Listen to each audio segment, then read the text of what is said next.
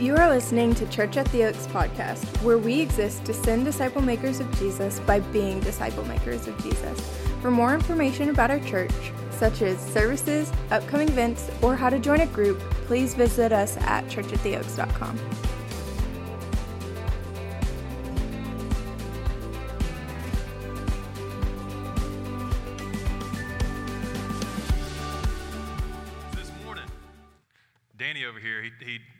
me to preach an Easter message out of Numbers, but I'm not doing that. Um, we're going to talk about the gospel. All right, so if you got a copy of God's Word, we're going to be in uh, John chapter 20 this morning. So I'd love for you to be there with me as well. And so um, we tried to build Oaks to be a church where believers are challenged, right? And I think that's happening. I think if you're a believer and you've trusted Christ, I think if you've been a part of Oaks for a while and you've been in a huddle, been in a tribe, and you've been a part of what we're doing, I think your faith has probably been challenged.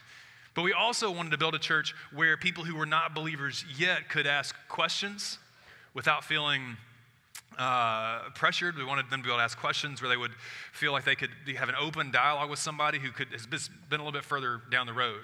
And they could find answers to those questions. And I think we've done that as well. I get a lot of questions from people who aren't believers yet.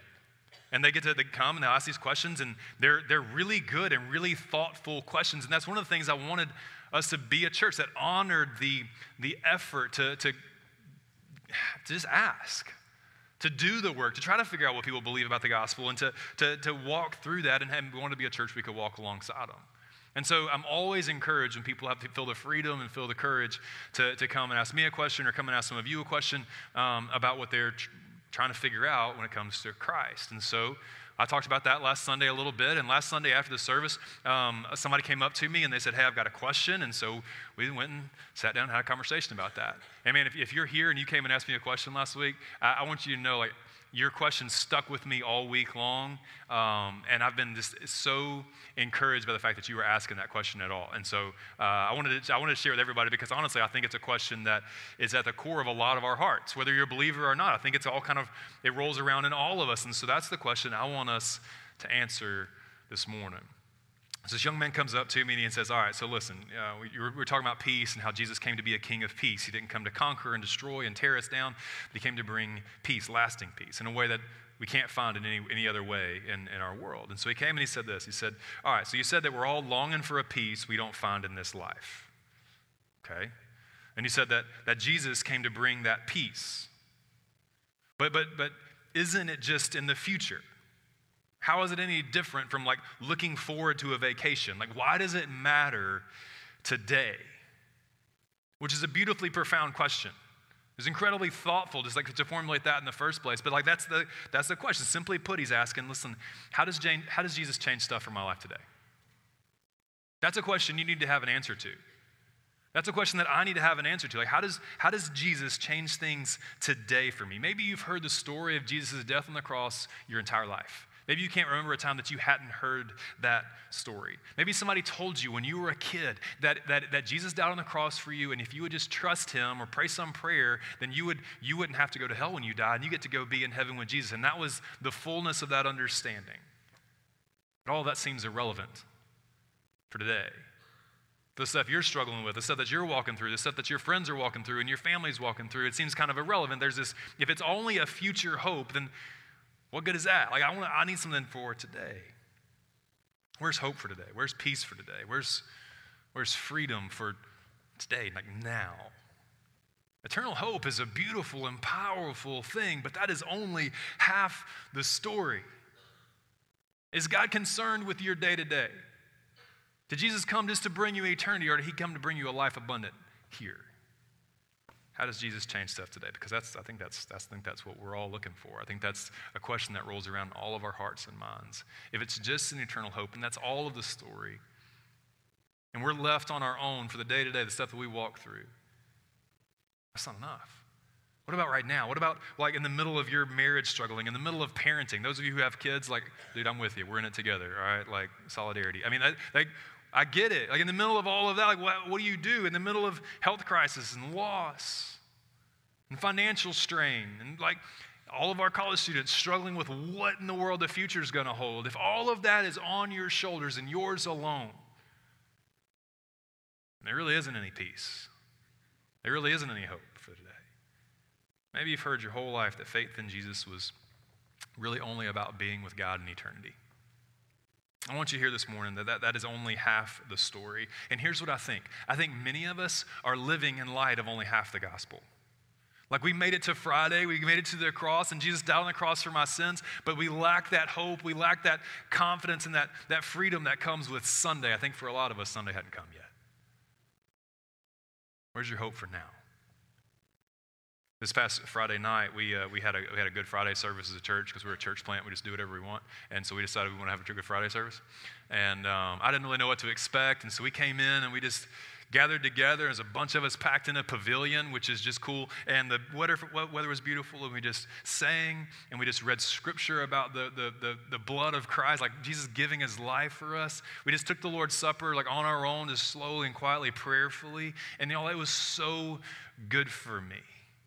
This thing was good. If you were there, I think it was good for all of us. I think there was something significant that guy was doing there just as we got to remember well the sacrifice that Christ made for us. But that's not the end of the story. It was a beautiful service remembering the death and the burial of resurrection, of, or the death and burial of, of Jesus. But Sunday comes. We talked about, we read the account of Jesus being arrested and being questioned and then beaten and crucified, literally nailed to a cross between two criminals. And crying out and breathing his last and being taken down and placed into a tomb. We remembered. But as we concluded, we reminded ourselves that the story didn't conclude at a tomb. That's not the end. So we're studying John chapter 20 this morning. This is John's account of the resurrection of Jesus. And as we do this, we're going to look at three very different people and their reactions to the resurrection. All right, we're going to get three of them. There's going to be three different reactions, three different paths. And as we do that, I'm praying that you figure out which one of those three people you most relate to. And can, then can see in their life, then you can see in your life, how the resurrection is incredibly relevant, not just for eternity, but for right now for you. I want you to find an answer to that question. How does Jesus change things today? So, John chapter 20, we first, first we meet Mary Magdalene. A little bit of setup just before we jump into the text. Mary, uh, Mary Magdalene, um, if you read the other sections of the gospel, Mary's been healed of seven demons. All right? So, she had, I don't know what that's like. That's incredibly rough. And Jesus has like transformed her, made her new, literally rescued her. Okay? Like she was at the cross. She's there watching the horror unfold in real time. She was there to the end. And so for Mary, Sunday morning, I don't think could come quick enough. She, she couldn't sleep, and so she got up early. Passover had ended, so this was the first chance that she could go back to the tomb and just be near him. And so, brokenhearted, Mary starts to walk through the darkness back to the tomb where they laid Jesus. And this is what it says in John chapter 20, verse 1. It says, Now on the first day of the week, Mary Magdalene, she came to the tomb early, while it was still dark, kind of early. And this is what she saw. She saw the stone had been taken away from the tomb. This is not what she's expecting. She's making her way to the tomb. It's early in the morning. She's brokenhearted, like the story has come to a close, like her Savior, her rescuer, has been murdered, and she's just going to just pay respect, just to mourn, right? And she gets there, the, tomb, the, the stone's been rolled away, and so she's just in shock. What do I do? What do I do? And so she did what a lot of us would do. She just goes off running for help, right? And so verse 2 says she ran. She ran and goes, finds the loudmouth guy, Simon Peter, and the other disciple, the one whom Jesus loved. That's John. That's the guy who's writing this account. He just completely he refers to himself over and over, the one who Jesus loved. So she, she ran and she went to Simon Peter and the other disciple, the one whom Jesus loved, and, and said to them, They've taken the Lord out of the tomb, and we don't know where they've laid him. I have no idea what's going on. Like, what do we do? So, verse 3 says, Peter went out with the other disciple and they were going toward the tomb. Both of them were running together, but the other disciple was in better shape. He outran Peter, reached the tomb first, and then John, this is John's account. He's like, I've been training, all right? I'm ready. And so, and so, so uh, John gets there first, verse 5, and says, In stooping to look in, he saw the linen cloths lying there. All right, so if you get a copy of God's word, like a, a physical one, you need to underline that. He, that's what he saw. He saw the linen cloths lying there, but he didn't go in. He's a little bit timid, didn't go in. Simon Peter, not timid at all, verse 6, Simon Peter comes roaring through there, following him. He just goes straight down into the tomb. He sees the linen cloths lying there as well, and the face cloth, which had been on Jesus' head. Underline this not lying with the linen cloths, but folded up in a place by itself. Then the other disciple who reached the tomb first also went in. He saw, and look, he saw and believed. That's different than just seeing something. That's, that's different from just I, I ran, I saw, and like, like something's happening there. If he's getting to a point of belief in something in this tomb, in this space right here, like something else has happened. Verse 9 says, For as yet they didn't understand the scripture. When they were running over there, they didn't understand the scripture that he must rise from the dead. And then verse 10 it says the disciples went back to their home. Listen, John hears the news that Jesus' body's been taken. John's the first person I want you to get to zoom in on. Some of you are a lot like John. John hears the news, the body's been taken, and he runs to the tomb to investigate. When he gets there, he starts to look around. When, when John's writing this, he's telling you what he saw. This is his, his, version is radically different from the other three gospels. He's telling you his experience with this, how he came to a point where he can say, I walked in this thing, I saw what happened, and I came to a point where I believed. He'd heard the body was stolen. Right? That's what Mary said, isn't it? They've taken the body. We don't know where they've put him. Come help. That's what he'd been told. He'd been told the body was stolen, but upon investigation, that didn't make a lot of sense to him. He got there, the linen cloths had been taken off. John starts to, he's puzzling this out. Listen, if you stole a body a couple of days after it was buried, and they didn't have burial the way that we do, and so they would wrap these, wrap a body in these linen cloths and pack it with this like good smelling uh, ointment type stuff, right? Because decay is going to set in pretty quick. If you're going to steal a body, why would you, why would you, why would you take the burial cloths off?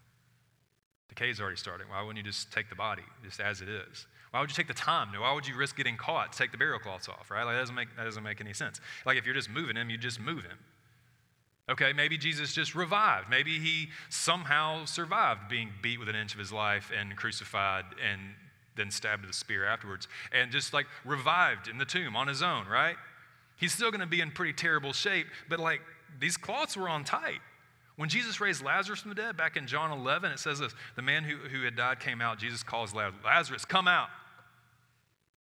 And they start watching, and Lazarus, he's doing his best. Like the, the man who had died came out, his hands and feet bound with linen strips, his face wrapped with a cloth, and Jesus has to go tell somebody to go unbind him. He says, Take, Let him go.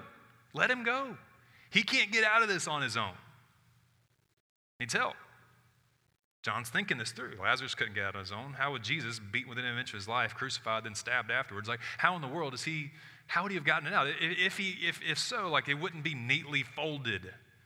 This would have been shredded to pieces, right? Like, it would have been a fight. John says he worked all this stuff through right there in the tomb, and he believed. John's a thinker. John wants to examine the evidence and when he's presented with evidence that's compelling, John came to a point where he believed. He believed that Jesus had risen. And until that point, that had not made sense to him. And to that point, he hadn't had the evidence to support that. That's what he said in the next verse. Like, until then, we didn't get it. But I saw, I saw what I saw, and I've examined the evidence, I believe. Some of you are very much like John. You're thinkers. You, you, puzzle things out. Like you need some time to sit and reflect on the evidence, and you'll gather as much evidence as it takes to come to an informed and complete decision. Some of you are Christians, and you came to Christ just like that. You did the work, you put in the time, you examined the evidence, and you found Jesus to be true and trustworthy. That's what you did. And the truth of Christ has changed everything for you. Like you, you agree with C.S. Lewis when he wrote, I believe in Christianity as I believe that the sun has risen. Not only because I see it, but because by it I see everything else. He's like, I see it now. I can see it. And because I can see it, it illuminates everything else. Like it, it all clicked, it made sense. You've assessed the facts, and it's not only true, but it's changed everything for you. You people, like the, the, the, people like John in the room, when you come to a point of agreement with, with the facts of the gospel, like it, it radically changes your life. Because if it is true, then that has ramifications for every other area of who you are. That's why you're trying to follow him well. There's others of you in the room who are a lot like John. You just haven't, you haven't made that call yet. And you're here. You're here this morning. You're examining the evidence. You're, you're struggling with it. You're doing the work, trying to determine if this Jesus really is who he said he is. And I think you get it. Like, if, if it is actually true, then that would change everything. Listen, if Sunday never came for John, there'd be nothing to trust him. Think about that. Like the guy who's writing this gospel account would have nothing to write. He would not have believed it without the resurrection. John's been with Jesus this entire time. He's seen all the miracles. He's seen Jesus teach with authority. He's seen Jesus feed thousands of people with a few fish a couple of loaves of bread. He's seen Jesus calm the seas. Wasn't enough. Without Sunday morning, John wouldn't have believed. Was the resurrection. It was this foundational point. I can't get around this. This, this is it. This is more than just some guy that can do some cool tricks. Like this is it. Beyond, because of Sunday, John knew beyond any shadow of doubt that Jesus reigns. Because of Sunday, because of the resurrection, like you and I have a set of evidence that has a conclusion. There's a point when you get to the resurrection that all this is either true or all of it isn't. Either the resurrection actually transpired as it is, as, as, as, it's recorded, like all these eyewitness accounts actually hold water, the extra biblical accounts that we have hold water, or they don't, and everything that we know about Jesus is uh, a lie at best. How does Jesus change things today for people like you? You no longer have to keep guessing. You can come to a point where you can know for certainty that Jesus is the King of kings and Lord of lords. If you're like John in the room, that's how Jesus changes things today. You can finally have certainty in something. Something powerful, something that changes your day, something that changes your life. It's not just some unverifiable promises. He can be trusted. So Peter and John, they, um, they, they, they do this work, and they, they're investigating, and then they eventually, time comes, they prepare to leave. But Mary, Mary wants to stay a little bit longer, and so eventually they just have to leave her there, and they, they head home, and she's just going to give her some time alone to process, to pray. And So it says that Mary's standing outside the tomb and she's just, she's sobbing. She's broken. She has not come to a point of belief yet. She still thinks the body's stolen. She can't just imagine horror among, uh, like on top of horror, right? Stoops to look into the tomb, and through her tears, she sees something. Wipes her eyes a little bit and looks again. In verse 12, it says this And she saw two angels in white. She didn't realize they're angels, but she saw two angels in white sitting where the body of Jesus had been. One at the head, one's at the feet. And they just look up at her, like this is the normal thing in the world, look up at her and said, Woman, why are you, why are you weeping? Why, why are you, you okay? You crying? Like, what's wrong? Isn't that like when you see somebody crying, isn't that what you want to do? You're like, oh, you okay? You want to talk about? I hope you don't want to talk about it. You want to talk about it? You don't want to talk about it. It's fine. You need some time by yourself, right? You know, that's what I do. if you need to cry, I'll, I'll hang out with you. I'll, I'll, do it. It'd be great. I'll live it. All right. So, woman, why are you weeping? And she's just like choking, like she's like choke crying. You know, she, she said to them, They've taken away my Lord, and I don't know where they've put him. She didn't know those angels. She's just distraught. Says he turns around, slams into somebody. He turns around, just like walks right into somebody. Somebody's standing. Some other guy's there now. And again, he asks the same thing you ask when people are sobbing uncontrollably. Why are you crying? Who are you looking for? You lost? Like what? Can I help? At this point, Mary's just ready to fight. It's more than she can bear. Verse 15 says she thinks the guy's the gardener. She's just trying to find the body. So she says to the th- theoretical gardener, she says, Sir, if you took him, if you carried him away, you tell me where you got him, and I'll, I'll go get him. All right? I I'm not even going to take you down. Okay? Like, just you tell me. If you've carried him away, tell me where you laid him, and I will, go, I will I'll take him away. But the gardener, he takes her by the shoulder. He stoops down a little bit to get in her face, and he just whispers, Mary. Mary. It's me.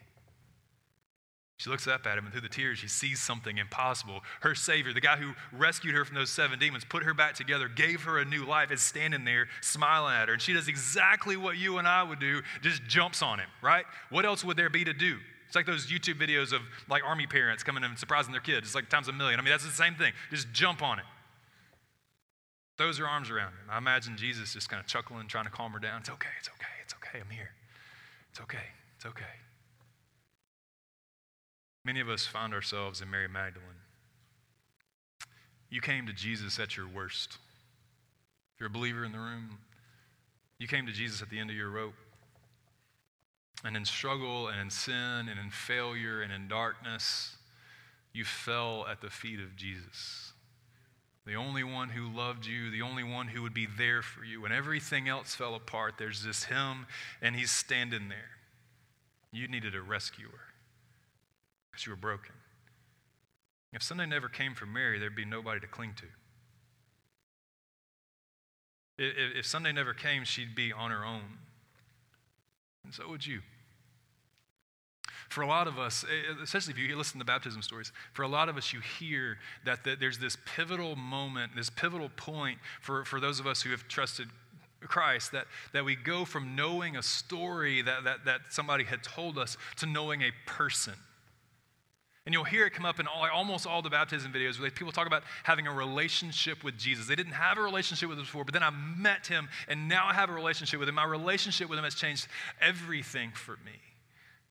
There was no Sunday, there's no relationship. If Jesus' life ended on Friday and that was it and that was the end, then you can't have a relationship with a murdered teacher. You can't have a relationship with the risen Savior. He reigns on high right now. His presence is with you right now. Mary needed a rescuer, and without Sunday, she wouldn't have one. She'd have nobody to cling to, and neither would you. As those that are saved by Jesus, like He's with us. His Spirit is inside you. He is presently at the right hand of the Father, like interceding on your praying for you. He's actively and presently with us. So, is it just a future hope that we have? Is it just a hope for eternity? Yes, there's that. But the Sunday came, and so I can have a relationship with Him. I can lean on Him in the worst and darkest moments of my life. I'm not alone. I've got somebody I can cling to. You can run to Him right now, just like Mary did. After this beautiful reunion, Mary, Mary has some work to do.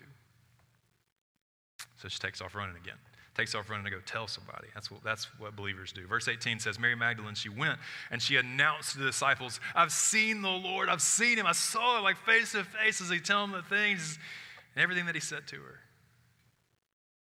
Doesn't say they bought it though. That Sunday night, the disciples, they're huddled together. They're fearful. They're confused. They're hiding. By the way, that's what we all look like without certainty of the resurrection. When we lack certainty about that, that Jesus actually reigns, that he is victorious over everything that we face, when we lack certainty about that, we are fearful and confused people, whether we're believers or not.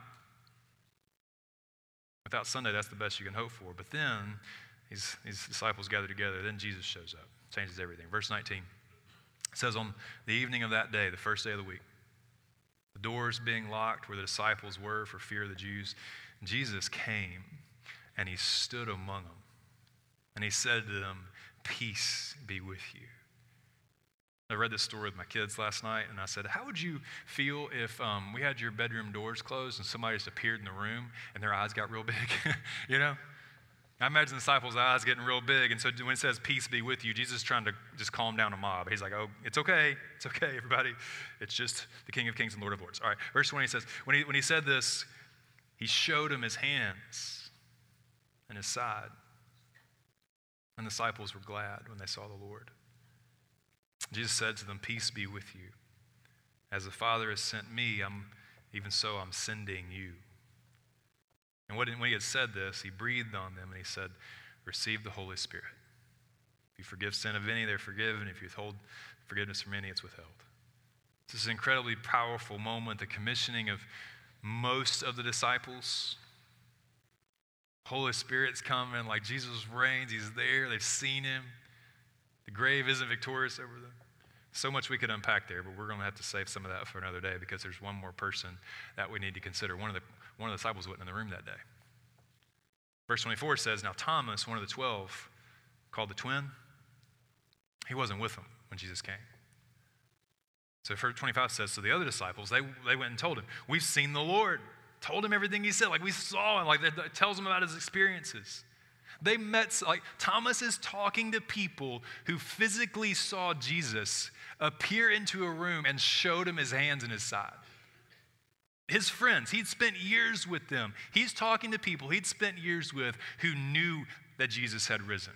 And this is what he said Unless I see in his hands the mark of the nails and place my finger in the mark of the nails and place my hand into his side, Listen, I will never believe.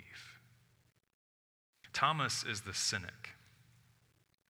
He isn't swayed by the evidence or even the eyewitnesses. His, his default is, is doubt. And some of us in here, that's us. And you know that.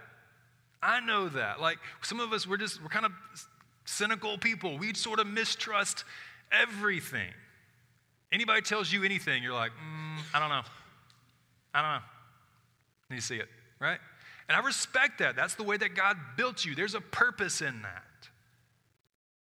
But for Thomas, it says, listen, no matter what was presented uh, to him about Jesus, it's, his, re- his reaction was mistrust.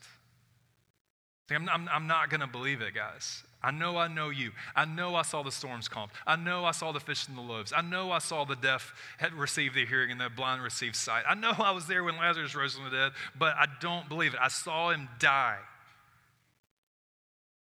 People don't come back from that. That's not a thing. I don't know if you're all experiencing some kind of like weird collective like like hologram or I don't know what you're doing, all right? But like I'm out. I'm not buying it. Unless I see the holes in his hands for myself. And he says, I didn't see them. He says, unless I can put my finger in the hole in his hands, put my finger in the, put my hand in his side, I will never believe it. If that's you, if you if you identify with Thomas, you're a little cynical, questioning, a little mistrusting of this whole thing, and whether you're a believer or not. How do you think Jesus feels towards the cynic? How do you think a holy and perfect God, who's honestly above being questioned, how do you think he reacts to a cynic? Assume with me for a second that God is real. If you're not a believer in the room, assume with me just for a second that God's real. Would you assume he would be offended by your skepticism? You would, wouldn't you? This holy and perfect God, he's above being questioned. If he's actually real, wouldn't you imagine him that he would be offended by your skepticism, offended by that scoffing, offended by that mistrust? Thomas had been with Jesus for years met the resurrection with mistrust. And watch this. This is what happens. Eight days later, his disciples were inside again. Thomas was with them this time. All the doors were locked. Jesus came, stood among them again, said, Peace, calmed them down. Peace be with you again. He's been giving him time. Jesus gave Thomas eight days to think this over. Roll it around in his mind, gives him time, gives him some space. He's not in a hurry. He's been giving you time. He's not in a hurry with you either. Verse 27 says, He says to Thomas, Put your finger here. Didn't say he spoke to anybody else, does it? Everybody else is there. They're all in the, they're all in the room. Jesus walks up to Thomas. Doesn't ask the questions, doesn't ask what his doubts are, doesn't ask what he said, just holds his hand out. All right. Here you go. See my hands? Listen, put out your hand, place it in my side.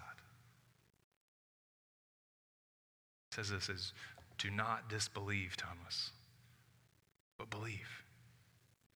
Jesus knew the doubts in his mind already. He didn't have to go ask Thomas. He'd been there with him for eight days. The Spirit of God had been with Thomas, like drawing into himself, like listening to the, words of, like Jesus knew the doubts, knew the skepticism, knew the cynicism in Thomas, knew what he'd said. He didn't have to come ask. He just walked up and held his hand out. He's like, this is what it's going to take, man. All right. Come on, let's do this. Jesus knew the doubt in his mind and was not deterred. Jesus knew the doubt in his mind and wasn't angry, wasn't, wasn't frustrated with him. He drew near to him on purpose. He's not frustrated with you either. It means he knows your doubt as well and still cares enough about you to draw near to you. It meant that entire time Thomas was doubting, God was there and Jesus wasn't angry. He's calling Thomas to believe. He says, Don't disbelieve, but believe. Don't just keep pressing into your disbelief. I'm right here. Trust me. Enough's enough. Trust me. That's my challenge to you. Don't keep pressing into that disbelief. At a certain point, enough's enough. Turn to Jesus. Trust Him. Don't disbelieve. Believe right now, right where you sit. How does Jesus change things today? He changes even the hardest hearts even the deepest cynicism in us. He can overcome the deepest doubts that we have if, if we'll stop pressing into that disbelief. Don't disbelieve, but believe. Thomas answers him, verse 28, and he just falls on his face before the Lord. He says, My Lord and my God. Jesus loved Thomas enough to die for him, and he loved him enough to help him overcome his reservations. And he feels the same about you. How do I know that? Verse 29, he starts talking about you. Verse 29, Jesus says to them, Have you believed because you've seen me? Great. But blessed are those who haven't seen and yet have believed. Jesus turns his attention to people like you and me who would not get to see, who would not see Jesus enter into a room and hold his hand out for us to touch. Like, we don't get the privilege of that. Like, he recognizes the challenge that people like me and you were going to have to face to believe. And it's a high bar, man. People don't raise from the dead. I get it. But we also see that he's not angry with us because of those doubts and that cynicism, that skepticism, but he's understanding of it. He gets it. This is a hard and heavy thing to believe. He understands it. In fact, that's what John addresses in the very next verse. Jesus is saying, Listen, blessed are those who have not seen and yet have believed. John picks up the idea, verse 30 says, Now Jesus did many other signs in the presence of disciples, which aren't written in this book. But these, he's like, Listen, these, these are written so that you may believe in the name, in Jesus, in the, uh, you, may, you may believe that Jesus is the Christ, the Son of God and that by believing you may have life in his name. He's like, John's like, I, I get it. I didn't believe it either. I didn't believe it until I saw the linen cloth lying there, the face shroud folded up over here. It just didn't make sense to me. Like I, just, I puzzled it out. I came to a point where I believed it. Mary, she didn't believe it. She didn't believe it off the, the cloth. She didn't believe it until she met the person. She like that relationship started. She didn't believe it. Thomas didn't believe it even though all of us told him. Thomas didn't believe until he got his, his finger in his hand. I get it. He's like, so I've written this account so that you can believe that Jesus is the Christ, the Son of God, and that by, by, believing you may have life. Not just eternity, life in His name. Without Sunday, John wouldn't have anything to trust. Without Sunday, Mary wouldn't have a Savior to run to. Without Sunday, Thomas would have never believed. He would have remained in his disbelief. Without Sunday, you, you'd only have a bunch of unproven promises of forgiveness that really don't hold any weight. Without Sunday, without the resurrection, you would have no certainty regarding your life, your future. You wouldn't have anything trustworthy to lean on. Without Sunday, you'd have no Savior to talk with, to lean on, to trust in. You would literally be on your own. And that's why we celebrate the resurrection of Jesus, because that is not true. We have the promise of forgiveness. We have certainty in the cross and the resurrection. We have a Savior that we can know and walk with and lean on in this life and the life to come. That's why we celebrate. That's how Jesus changes today. Because Jesus lives, I can face tomorrow. Whatever tomorrow comes, because I'm not on my own anymore. I've got a king who is victorious over even death. Surely he can handle whatever's coming tomorrow. He can handle what you're facing. He can handle the doubts that are in your mind. He can walk with you as you puzzle this out. It's, he's not angry with you. He's not in a hurry for you. He's drawing you to himself. Will you stop disbelieving? You stop pressing into that disbelief and trust in Jesus. He's accomplished everything he needed to do to forgive you, to restore you, to make a way for eternal life for you, and give you a life abundant today. Will you trust him? Christians, um, we have a hope. We have a hope for eternity, but we also have a hope for today. You don't have to live as somebody where everything is on your shoulders. The good news of the resurrection is that Jesus is victorious over life and death. He's, he's lived this life perfectly. He's given you his righteousness. You get to rest in him and in glory in him in eternity. There's good news there. He's with us. If he's with us, what's going to stand against us? There's a confidence. There, like there's no place for fear because he's victorious over the grave, because he's resurrected, he's with you. Like there's such goodness there. Don't forget the Sunday. Don't forget that he's with you. If you're not a believer eh, yet, if you're not a Christian yet in the room, I want to say it like this. Without Jesus, I, I literally, I don't know how you get through what you go through. I don't know how you handle the struggle. I don't know how you handle the darkness. I don't know how you handle the weight of everything that you hold. I don't know how you do it. I used to be there, and I don't, I don't know how you're still walking with it. That's way more than I was ever, I was ever able to bear. It's more than you're able to bear as well. Good news of resurrection is you have a Savior who's come and who reigns, and the weight doesn't have to stay on your shoulders. The weight for your sin doesn't have to stay on your shoulders. The weight for your future doesn't have to stay on your shoulders. It doesn't have to be all on you. There is peace in Jesus. There is hope in Jesus. There's a life abundant that where there's a goodness and a joy in Him that's unlike anything you've ever known. I don't know how you deal with the stuff you walk through, but I do know you don't have to. If you're like John, Do the work. Figure this thing out, puzzle it out, get the evidence you need. Talk to one of us. Like, we'll help you figure this out. Come to your conclusion. Just do the work.